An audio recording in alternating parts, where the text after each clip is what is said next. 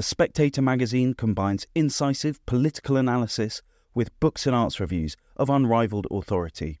Subscribe today for just £12 and receive a 12 week subscription in print and online, plus a £20 Amazon gift voucher, absolutely free. Go to spectator.co.uk forward slash voucher.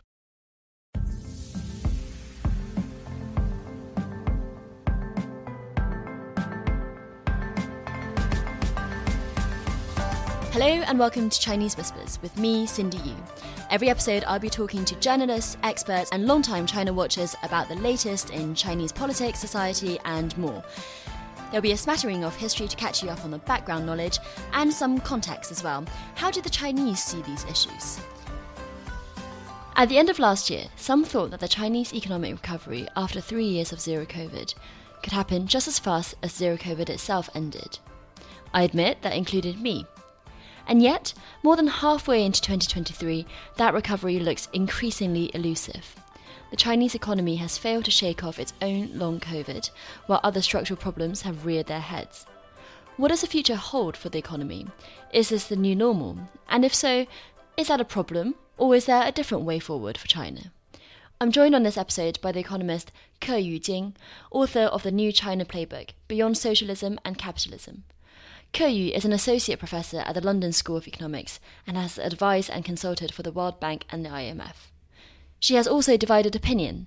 Unlike some other English language economists, she is sympathetic to the Chinese political and economic structure, arguing, as you'll hear in this episode, that Chinese state intervention can often be virtuous, that the Chinese people value stability over liberty.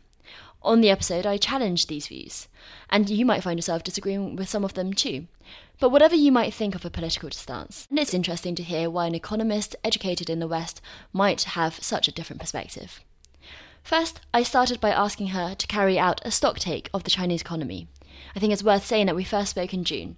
Since then, China's second quarter economic data has been released, showing that exports have declined over 10% year on year. Inflation has flatlined, meaning that the country may head into deflation territory. And in the same month, shares in Chinese property developers fell sharply as the credit crisis in the industry continued. In other words, it's got even worse. This is my conversation with Keyu Jin. Ke Yu, welcome to Chinese Whispers. I want to start by taking stock of the Chinese economy. It's now half a year since the sudden end of zero COVID. How would you assess the state of the economic recovery so far? Well, there has been some recovery, but the recovery has been less than what people would have hoped for, indeed, what the world could have hoped for. I think it has a lot to do with the scarring effects of the pandemic, but really just the pandemic. You think about the real estate sector and the fact that they have contributed to, broadly speaking, a third of the nation's GDP. Now they're downsizing. What other sectors can you possibly find to replace property sector in terms of its GDP contribution and also employment? It's very difficult to do in the short run. And of course, there's also a confidence issue household income has significantly stalled uh, during the pandemic, and uh, businesses are uh, finding their profitability extremely problematic. So, all of this combined has reduced confidence levels in the Chinese macroeconomy and uh, that is explaining why we're seeing pretty lackluster recovery. Even if on the macro you look at some numbers that could be promising, they are not really signaling a real strength of the economy. But there's stuff to do. You know, the cost of capital is so high for these private companies because of layers of layers of financial intermediaries. And when it actually gets to the real economy, the cost of capital is high. But there's space. There's a lot of space to improve. And I don't agree with this notion that China's economy has peaked or it's like the Japan of the 1990s in the last decade. But in the short run, there are serious problems. Mm-hmm. And when you look at Q1 figures, for example, growth was 4.5%, which was more than I think some people were expecting. And you had a lot of um, Chinese state media really kind of cheering that on, celebrating that. But from what you say, it sounds like actually underneath that headline figure, there's still a lot of uncertainties, isn't there? Yes, if you look at the macro numbers, it could be driven by infrastructure spending, large investments. But at the micro level, the private sector is still lacking confidence. And you can see that demand is very weak in China, which is why we're seeing low inflation numbers, potentially even deflationary environment. Mm-hmm. And is that from a lack of confidence caused by the zero COVID, especially in the last year of the zero COVID? I mean, the first two years were slightly different, but in the last year of zero COVID, the uncertainties, the sudden lockdowns, is it caused by that, the repercussions of that still? or are there other more deep reasons as well? I think the pandemic is really past us in a psychological sense, and I don't think people expect uncertain policies around the pandemic going forward. But it's a general level of uncertainty, the regulatory crackdowns mm. on the mm. Chinese companies, the geopolitical factors, the fact that, uh, you know, if you look at savings rate, it's hit 50%. That just indicates precautionary saving. So, a lack of confidence uh, to the future, not necessarily having specific reasons, but uh, you know, private businesses again, they they should be doing the heavy lifting, undertaking the investment, and they're also very very restrained because of the reduced profitability. So, I think there are a lot of factors mm. explain this. So, the government has a GDP growth target this year of five percent. Do you think it's on track to meet that? I think it's possible. I think it would be not surprising if it undershoots or it hits oh, really? target. You can do only so much with stimulus for the longer term sustainable recovery, not just in terms of discretionary service or May holidays.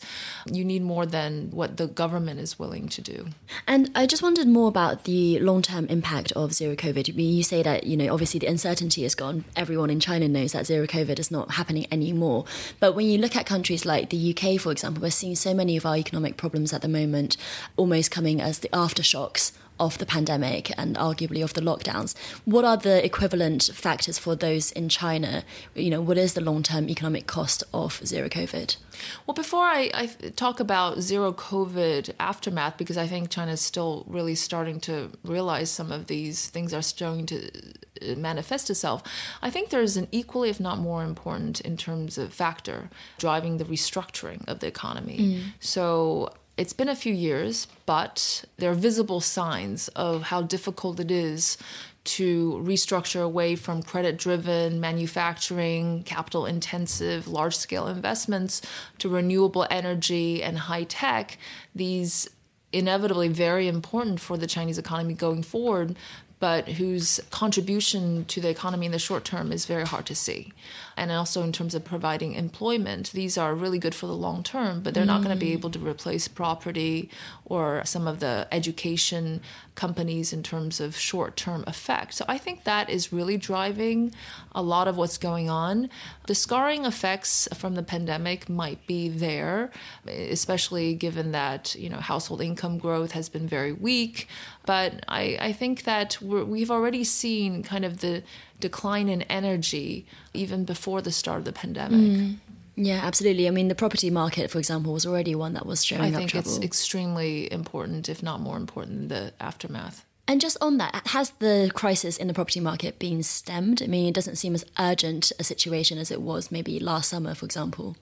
Yes, I, I think there's very little risk of a contagion or a financial crisis that will be involved in the property sector. We're probably going to see a lot of property developers really disappearing, if you will, because it's going to drive out a lot of these um, the, on the investment side, on the on the developer sides. But I think it's so a, by disappearing, you mean that, that the companies will fail? Yeah, they will yeah. fail, and a lot more consolidation, mm-hmm. and the ones who can survive will survive. But to note that the demand for property is still there uh, in China, I think there's um, it's weaker than we might hope for, but uh, the urbanization is not done, and everybody wants to have an apartment or a flat in the in the city. And then um, I joke about this, but it's not a joke. It increases your uh, eligibility as a bachelor. Of course. Except there's only one problem when people don't want to get married anymore. Then the incentive is is a, a lot weaker to invest in property. We've seen only 7.6 million new marriages registered in 2021 out of hundreds of millions of millennials, that is. But in the past, it was really important to own your property. So I think it's a, just an adjustment of the supply and demand side over long term with a new price equilibrium. Mm-hmm. And looking forward, then looking ahead, you know, some economists look at this year and say five percent, if it can reach that, would be a post-COVID bounce, and it would be good growth. But I mean, that's also not compared to what it used to be ten years ago when it was about ten percent. But even looking ahead, there are some economists saying that China can only expect two or three percent growth on an annual basis. Would you agree with that? Do you think the days of China's kind of super high growth are over? I think it's a it's a matter of choice rather than ability. Okay. And if you wanted to say, look, can China reach 5%, even potentially higher growth by doing some of the old things they used to do, the stimulus, the cheap credit, the inflation of certain sectors, then it's it's possible, right? But it is not one of the choice sets uh, of the government anymore because they're deliberately trying to put pressure on the financial system not to lever up, not to inflate the property sector again, not to use these quick fixes as um, an instrument of last resort. And they, they're deliberately choosing to focus on things like renewables and high tech because the growth rate just doesn't matter as much as it used to be. So it's not just about GDP. It's not about the GDP growth anymore. And this is actually what charged the local officials in the past to make sure that the GDP growth rates are, are met. If you look at the potential, look, you know, there's 600 million Chinese who haven't reached middle income by international standards. There are uh, there's a service sector that's only about half of uh, GDP, unlike in U.S. and Japan, 80% of GDP. There are lots of distortions where there could be reforms, like the impediments to movement of both goods and people within China, that can really boost productivity. All of that really makes a lot of sense in the current mm-hmm. context if it could be done. Maybe it's a political issue, maybe it's a, a political blockage. But so it's not to say that China doesn't have the potential to reach these growth numbers, but it's opting for a low growth rate and instead adopting what, in its view, the government's view, is higher quality and more critical because of Chinese security, let's say focusing on critical components and high tech, rather than the easy way out. Mm-hmm. And this is what you mean when you talk about the new China playbook in your book. The New China Playbook represents something broader than an economic agenda or a policy goal. It's to say, look, there's a new generation that will shape the contours of China's political economy and pretty much everything, right? Because they are a very new, different generation compared to the past, those born after the 1980s, after the one child policy, but especially those uh, born in the 1990s and 2000. They're radically different from uh, their parents' generation who have been through you know huge vicissitudes um, in China, and then the new playbook is about a different objective, right? Mm. A different set of goals, uh, maybe a softer metric to development. But to highlight that in the book, it is to explain that the system is going to be the same. The same political economy system that lots of people get wrong or do not understand will stay.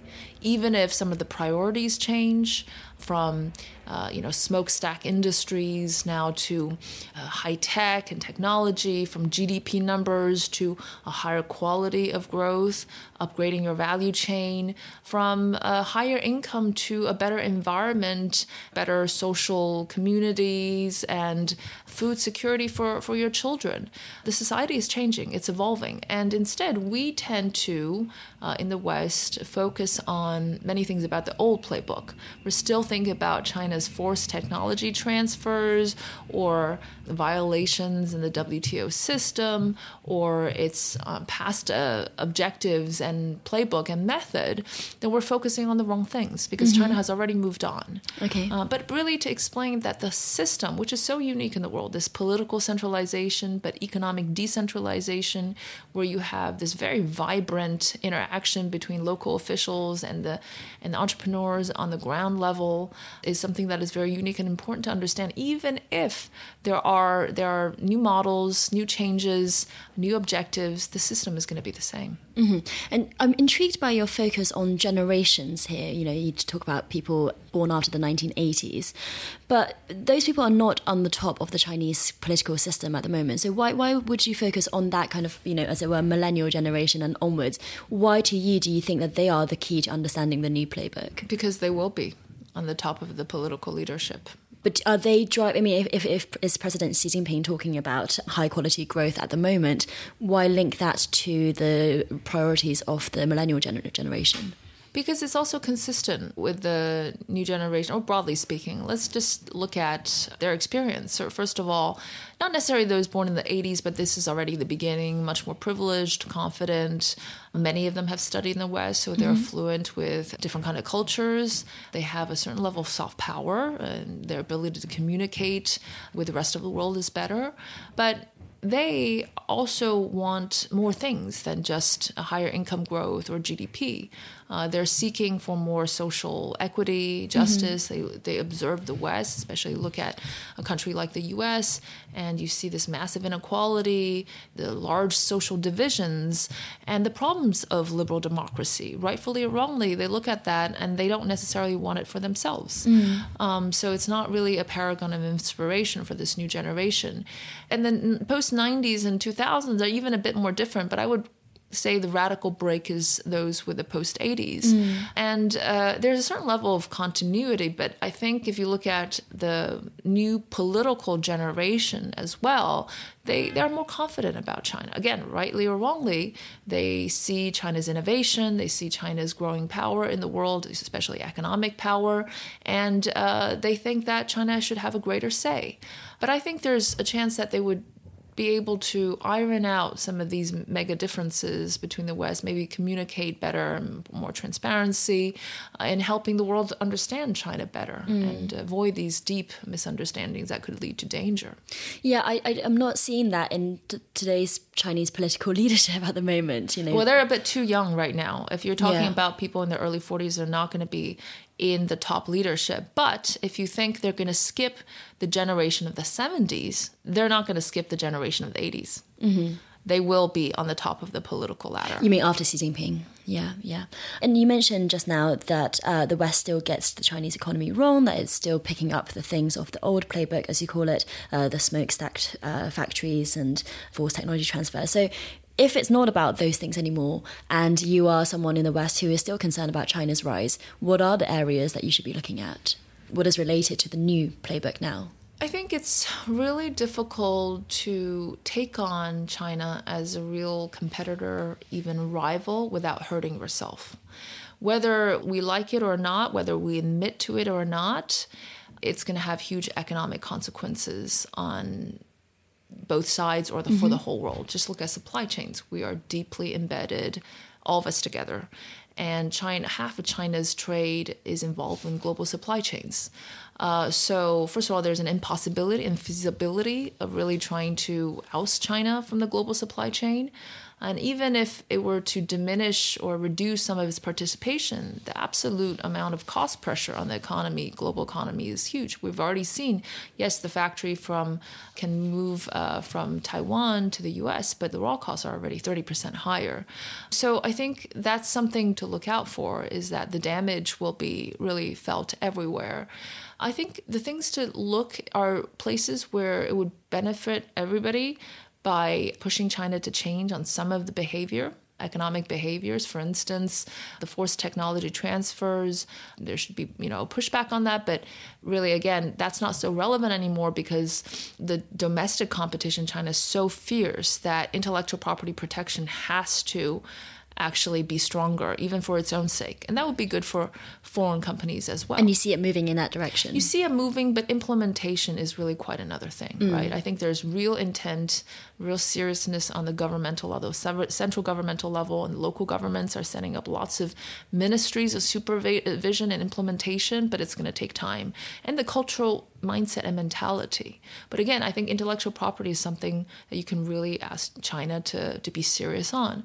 But I don't think that these theories of trying to hold China down fits with the liberal a democracy agenda, moral agenda at all. I mean, I think we're past that stage now. It's a new problem. You know, I think that politicians in the US or UK or other Western nations will say that they are, you know, still believe in perfect freedom and liberal democracies and all that sort of stuff. But I think for them, China kind of lies almost outside of that. You know, you say that it will cost economically these countries to decouple, de-risk, whatever you want to call it. But the the calculus is that you have to do this, otherwise China will be a much bigger problem down the line. So it's not in pursuit of liberal democracy that this is happening, but it's in pursuit of, I guess, a US-led world order. No, this is actually not what I'm saying. What just to clarify, the policies that are trying to hold down China economically means that unless they believe that three quarters of the world population should be living in poverty, without a way out. I don't see any moral rationale behind this argument that fits with any liberal democracy moral standpoint. I'm not saying that the US wants to carry out more liberal democracy agenda. It's just this is so unbefitting of the general broad idea that people should have the right to be richer, just like the US mm-hmm. has the right to protect its key industries, yeah. the Chinese have a right to become more prosperous as people. It's kind of ironic that the U.S. always asks, "Oh, but is the Communist Party intervening with the with the companies?" Right? But then it's the U.S. government telling companies that you can't invest in China, whether you're funds or you know managers or even now financial institutions. This has nothing to do with national security. I understand that there are specific national security areas where it is a concern that the government will want to keep a very close tap on. But if you're telling the American companies they can't go make money in China or invest in China, that to me seems like a lot of intervention. right? I think I think you do see in a lot of ways in which the West becomes more like China or more authoritarian in its battle against China. But the point about, you know, state intervention is a good one. And actually, it's a key linchpin of your book because the reason that you say that the West doesn't understand the Chinese economy is that state intervention the role of the state in the Chinese economy. So necessarily, the Chinese state has a huge, massively bigger role in the Chinese economy than the American. So the comparison is just not not there. You know, when when the U.S. says we can't trust your average Chinese company or we can't trust your average Chinese consumer to get richer, it's not because for moral reason. It's because they're worried about the CCP behind well, it. Well, this is exactly what I try to spell out in the book, which is the kind of state intervention we're talking about, is not at all what people expect in the West. Mm-hmm. If you're talking about subsidies, they're far and few between now because, first of all, that's also part of the old playbook. The pure financial subsidies are withdrawn to a large degree because, first of all, you know, just practically speaking, the local government coffers are are empty after COVID. It's actually the ways in which governments should be enabling entrepreneurs that is very much central to this model and which I describe in the book. For instance, they're building mini Silicon Valleys by helping mm. them attract talent, build industrial clutter, make sure that there's an entire supply chain around a battery maker. Again, not financial investment per se. They have a cap on how much equity they can uh, own or not own. And these uh, bonuses and tax reductions are all incentives that American governments do. I mean, American government subsidies to these companies are actually really huge but and the Europeans would come out to lecture about the U.S. on the same issues. So I, I want to say that it's not the financial subsidies; it's about mobilization, it's about coordination, it's about jump starting a whole industry. If you think about the EV sector, mm. um, there are four million EV chargers installed all around China. That's going to help the boost uh, the demand and the entire industry. But in the U.S., is only 140,000 right? So that kind of state intervention is not the ones that the US can quibble about. Instead. But what about, um, I mean, maybe the US is too much on the other extreme. I mean, if you look at Europe, for example, you know, state intervention is not the same as in China, and yet infrastructure in public transport, including charging points, is much, much easier to do because the political culture is still different without going into the authoritarian nature of, of China's. Uh, I don't think that we can call any kind of economic model authoritarian without understanding what it really means. Again, if you look at the data, there are like 30 million private enterprises. The Communist Party is very busy with their own agenda. They don't make strategic financial decisions on mm-hmm. behalf mm. of these companies. If that were the case, these non experts making these strategic decisions, then if I were an American, I have nothing to worry about, right? It's that kind of that model where they helped entrepreneurs overcome a lot of barriers Okay, maybe you can say that US has fewer barriers because it's a more mature economic environment, business environment, same thing in the UK. But in China, as a developing country, or other developing countries, there are huge amounts of barriers, institutional deficiencies, financial system incompleteness. If you look at China, only 10% of aggregate financing goes directly to is from direct financing like capital markets, which means that these smaller companies don't have the chance to access credit. And this is a common feature of developing countries. What happened to other developing countries? They get stuck. Mm. In China, these local governments will help you overcome that by uh, either helping you coordinate some financing or leveraging social capital by saying, look, you know, this is, uh, we're going to help you uh, attract talent. We're going to build this entire supply chain around you, and that will get the business working for you. That's, that's the right kind of state intervention. It's not bad. Actually, lots of other countries should do more with it. Now, the bad kind of state intervention where you're uh, intervening with key core decision makings, I agree. That should be really down to zero. But we also have to see China as an evolving thing, and that model is changing all the time. So the state is now stepping back because, you know, initially they started to invest directly in these companies, and that didn't work because they didn't know how to pick out the winners and they weren't experts. And so now they're leveraging, you know, they're kind of helping asset managers and fund managers, venture capitalists who know much more and have them do more of the work. Mm. Mm. So it's all that iteration. So the, the problem is that we have a very reductionist view of what the state model looks like in China. It's not all bad. It's actually something that lots of other countries could use. But the really intervening aspects China's also changing too. Mm-hmm. And, uh, you know, I'm interested in what you're saying about this environment that the government can build for entrepreneurs. Because, you know, going back to that confidence point that we were talking about earlier, how do you see the role played by politics in its purest sense of the word? I don't just mean politics in the economy, but just politics as in, you know, in the last few years we've had we've already mentioned zero COVID, which was a very bad time for businesses, especially small and medium sized businesses. We've also got just a very kind of um, how can I put this, CCP approach to certain infringements in, let's say, the financial sector or the tech sector. You know, the, the way that the Jack Ma was pretty much, you know, told to be quiet, or or the way that Bao Fan, um, that uh, financier, leading tech financier, is still disappeared. All of these things contribute to an environment, surely, where entrepreneurs don't actually know if the state has their back, and if anything, they're worried if the state has too much attention on them. Uh, for sure. I mean, that has caused uncertainty and that has uh, had a psychological consequence. But of course, you know, you got to think about these tens of millions of entrepreneurs and their mentality, and also young generation entrepreneurs want to be. They will think in their head, well, maybe I don't have to be the tallest tree that attracts the most wind. I can still do my thing and still be a millionaire or even potentially a billionaire without attracting too much attention or putting more emphasis that's in line with the party uh, social agenda and contributing more or doing more for social. It's like a tax, right? It's a it's a heavy tax on the companies, but does that mean these entrepreneurs are going to give up the China market? Well, where else are they going to go to have an equally promising career? Now, you can say that some will have options, but lots of them will still think about China as the biggest market for them and the ones where they're locally have the most advantage rather than going abroad, and they'll still work. Just like if you hit, you know, the the likes of Bill Gates with a high tax rate, they're not unmotivated. Uh, and they're also thinking to themselves, well, you know, with fewer of these monopoly platforms around, and that gives me a better chance to succeed. Again, not aiming for the top, you don't get that much attention. So I agree, yes, this to the outside looks this totally spooks confidence. You know, if you're in the West uh, as an entrepreneur, you'd feel very almost violated if you if you hear about these stories. But the Chinese have gone through 40 years of radical policy changes and uncertainty all the time, and the ones that make it are the ones that are agile, the ones that know how to navigate the deep uh, policy and political waters. Again, I don't think it's a good thing for China. I think it's actually quite detrimental.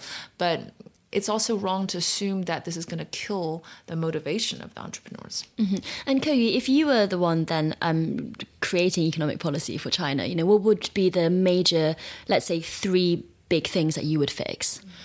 Well, the first is I'd start with the financial system. It's like the last dinosaur in the Chinese economy, waiting to be reformed, but never willing to be, you know, p- pulling that trigger because it's about ceding control.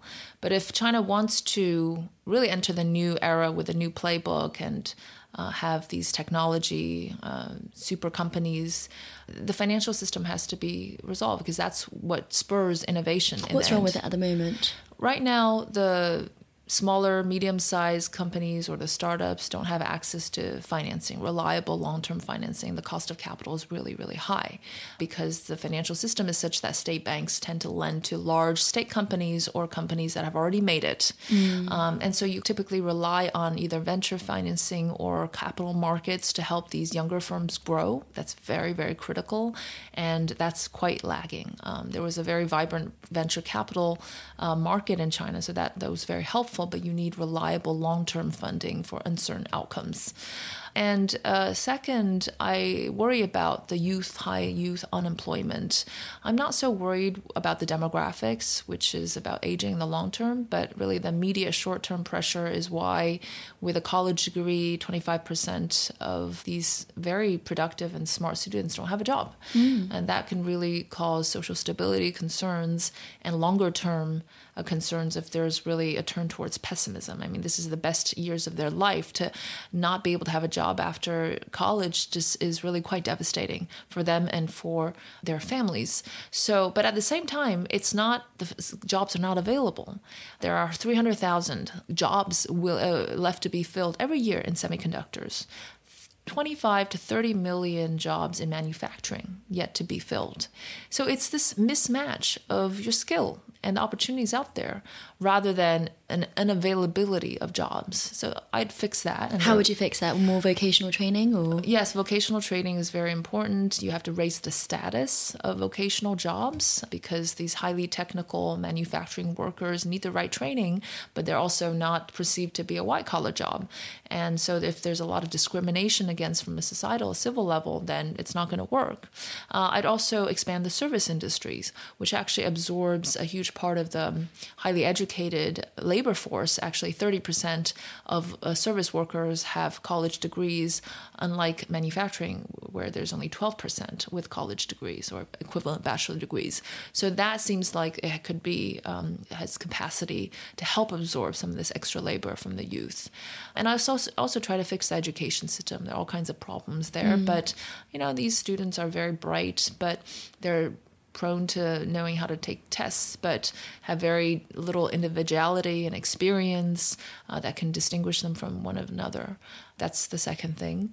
And uh, the third and more difficult, but you know ultimately critical thing is to how to manage expectations and confidence levels in China. This is something that the Western government have taken 100 years to not perfect because we still have that problem today, but they understand the consequences of bad communication or lack of communication or the um, the consequences of not being transparent and open about their policies. From a government perspective, From mean? a government perspective, think about central banking and how much that has evolved.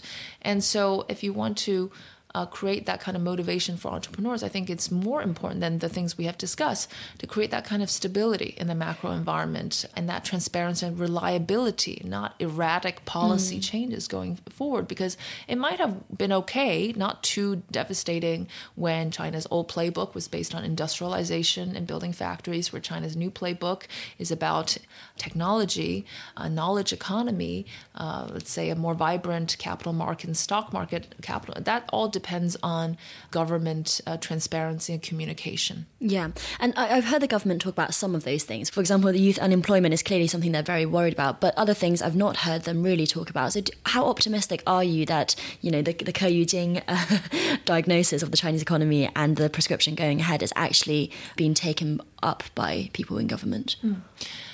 I think they have a lot of short term economic pressures to deal with. So, in that sense, it's good because they're going to reshift the priority back to the economy. Even though we hear a lot about security issues, I think it's just you know whatever priority is the rule of the day will depend on on the circumstances. So I think there will be a lot of attention on the economy in the next couple of years at the very least.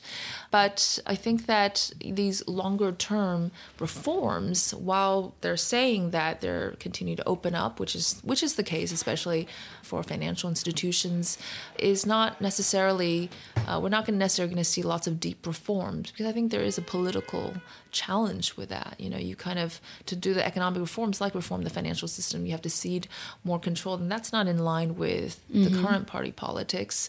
I do think they care about the 600 million people who could be middle income, though. I think this lifting is those up. Yeah, lifting. They will be very much focused on that. But how do you do that in the current environment? It's very, very difficult uh, unless you get the private sector to really do all of the work. Uh, you can't rely on the government to spend and to do that anymore. So that's no longer an option. Um, so I just think that it's going to be trying to fix the short term economy, but I'm not that optimistic about deep reforms. well, even when this new generation come through, do you think? New generation, I think, will be different. Um, yeah. But that's going to take 10 years. I'm intrigued that you say, you know, earlier in the podcast, you said that this, even when this new generation comes, you know, economic reform might come, but political system, they're going to keep the same system. It's just going to be priorities are different. Why do you think they will keep the same system? Because I think even with the new generation, there is very little appetite for a radical overhaul of the system or of the society. Uh, we still have to recognize the Chinese people currently and pretty much into the future for a certain uh, amount of time desire stability. I mean, they've been educated by their parents about the importance of stability because of what they've seen through the Cultural Revolution and turmoil. And so this generation is still not ready for the experimental ideas that can lead to potential instability. And they also look at what are the alternatives outside and I don't think if you ask the vast majority of the new generation, they don't think that the Western system is necessarily uh, suitable for China. Mm-hmm. Again, rightly or wrongly, because they're observing what's going on outside. And of course, with a proper education domestically, they don't necessarily think like that. So um, I think there will be progress, but I don't think this will be the kind of radical progress as the West might want to see, but there could be better corporate governance, for one thing. There could be better, more civil liberties and rights the new administrative laws that give uh, the chance for people to push back on local governments and governments are already happening. We see lots of examples where the people push back on the government and they change. They do change. Again, not in fundamental ways, but if it's a bad policy about surveillance and they don't like it, they've made them change. And we'll see probably more of that and more accountability. And we'll probably see better rule of law. Uh, I mean, mm. that's the hope, that is. But these are incremental improvements rather than seeing, you know, potential multi-party system, etc. Well, okay, um, you know what, what you say about the opinions of these younger generation, you know, is something that anecdotally I have seen as well from from the people that I talk to, whether it's my family or the, or the people I talk to through my reporting.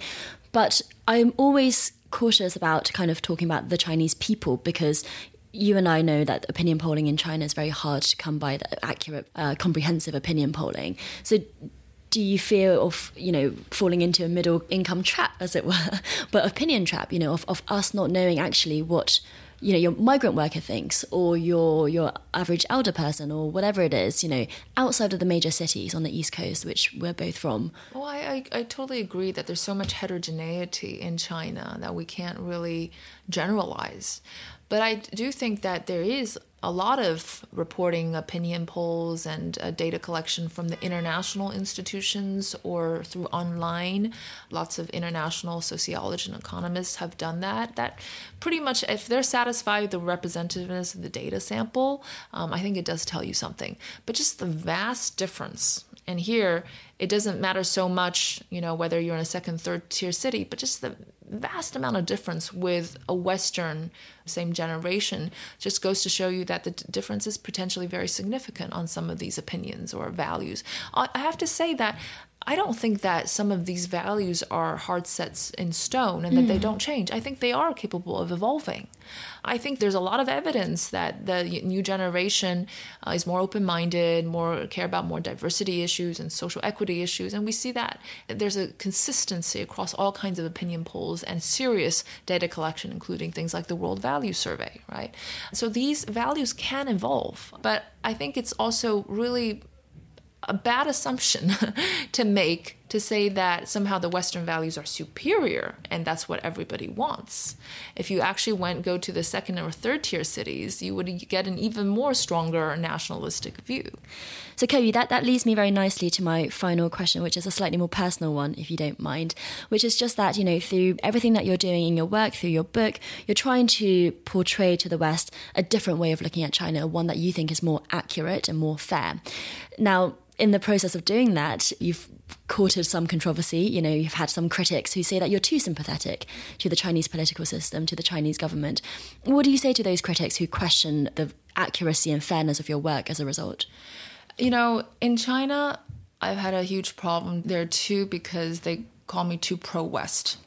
So that gets me to be roughly balanced, I guess so you see, this is exactly the problem that uh, that you know people who are in between have is when you want to show a different side of the other part of the world that gets underrepresented, you are being portrayed as someone that is siding with the other side.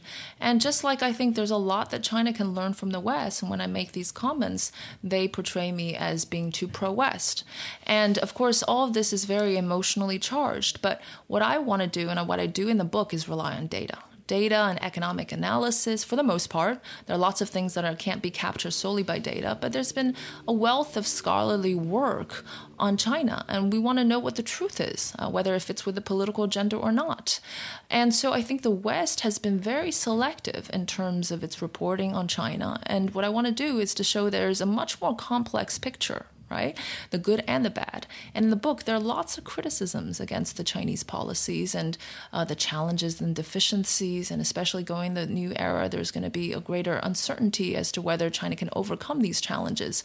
But I think that by focusing so much on this reductionist views, we get China really, really wrong all the time, and and that leads to misunderstandings that could be quite problematic, even potentially dangerous. So I'm happy to take these criticisms as long as I think that there is still value to be contributed by showing this is the evidence, this is the reality, uh, this is how, where America and the West is strong, but this is where it's weak, and similarly for China. Keyu Jin, thank you so much for giving me your time today. Thank you. Great to talk to you, Cindy. Thank you for listening to this episode of Chinese Whispers. I hope you enjoyed it. If you're listening to this podcast on the Best of the Spectator channel, remember that Chinese Whispers has its own channel as well. If you just search Chinese Whispers wherever you get your podcast from, you will always get the latest episode first there. If you have any feedback, positive or negative, but preferably constructive, please do email me at podcast at spectator.co.uk. And I'd also love it if you left a review or told your family and friends about the podcast. It's the way to help us grow. So thanks so much for listening and join us again next time.